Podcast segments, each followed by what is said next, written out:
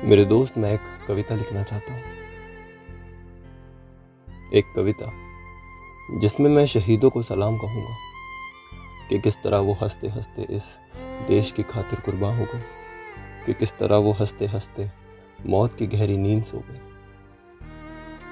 मैं उस कविता में उनकी वीरता की मिसाल कहूँगा, भारत को माँ कह दूँगा और शहीदों को उसके लाल कहूँगा।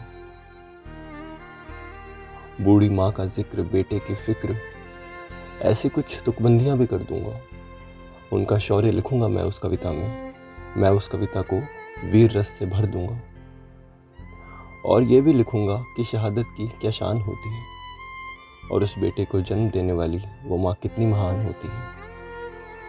सब कुछ लिखूँगा मैं उस कविता में, और हर बात मेरी सच्ची होगी। मेरी ये कविता सचमुच कितनी अच्छी होगी। मेरी ये कविता सचमुच कितनी अच्छी होगी।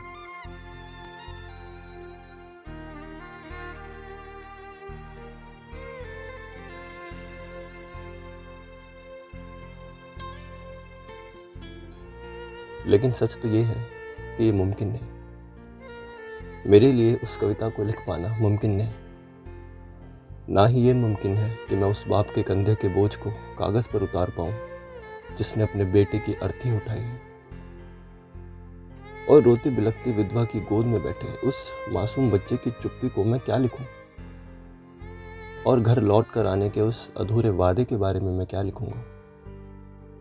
ना ही मैं इतना काबिल हूँ कि घर बैठा बैठा पहुँच जाऊँ उन बेरहम पहाड़ों पर, जहाँ के तारों को देख वो घर को याद किया करता था। मेरे दोस्त बालकनी में बैठकर एक हाथ में फूल और दूसरे में जनाजा पकड़ना मुझे नहीं आता। और लिख भी दो कुछ शब्द लोगों को दिखाने के लिए तो इस दौड़ भाग में वो कुचले नहीं जाएँगे, ये कैसे मान लूँ मैं? और जगह भी कहाँ है मेरे पास उस कविता को रखने के लिए?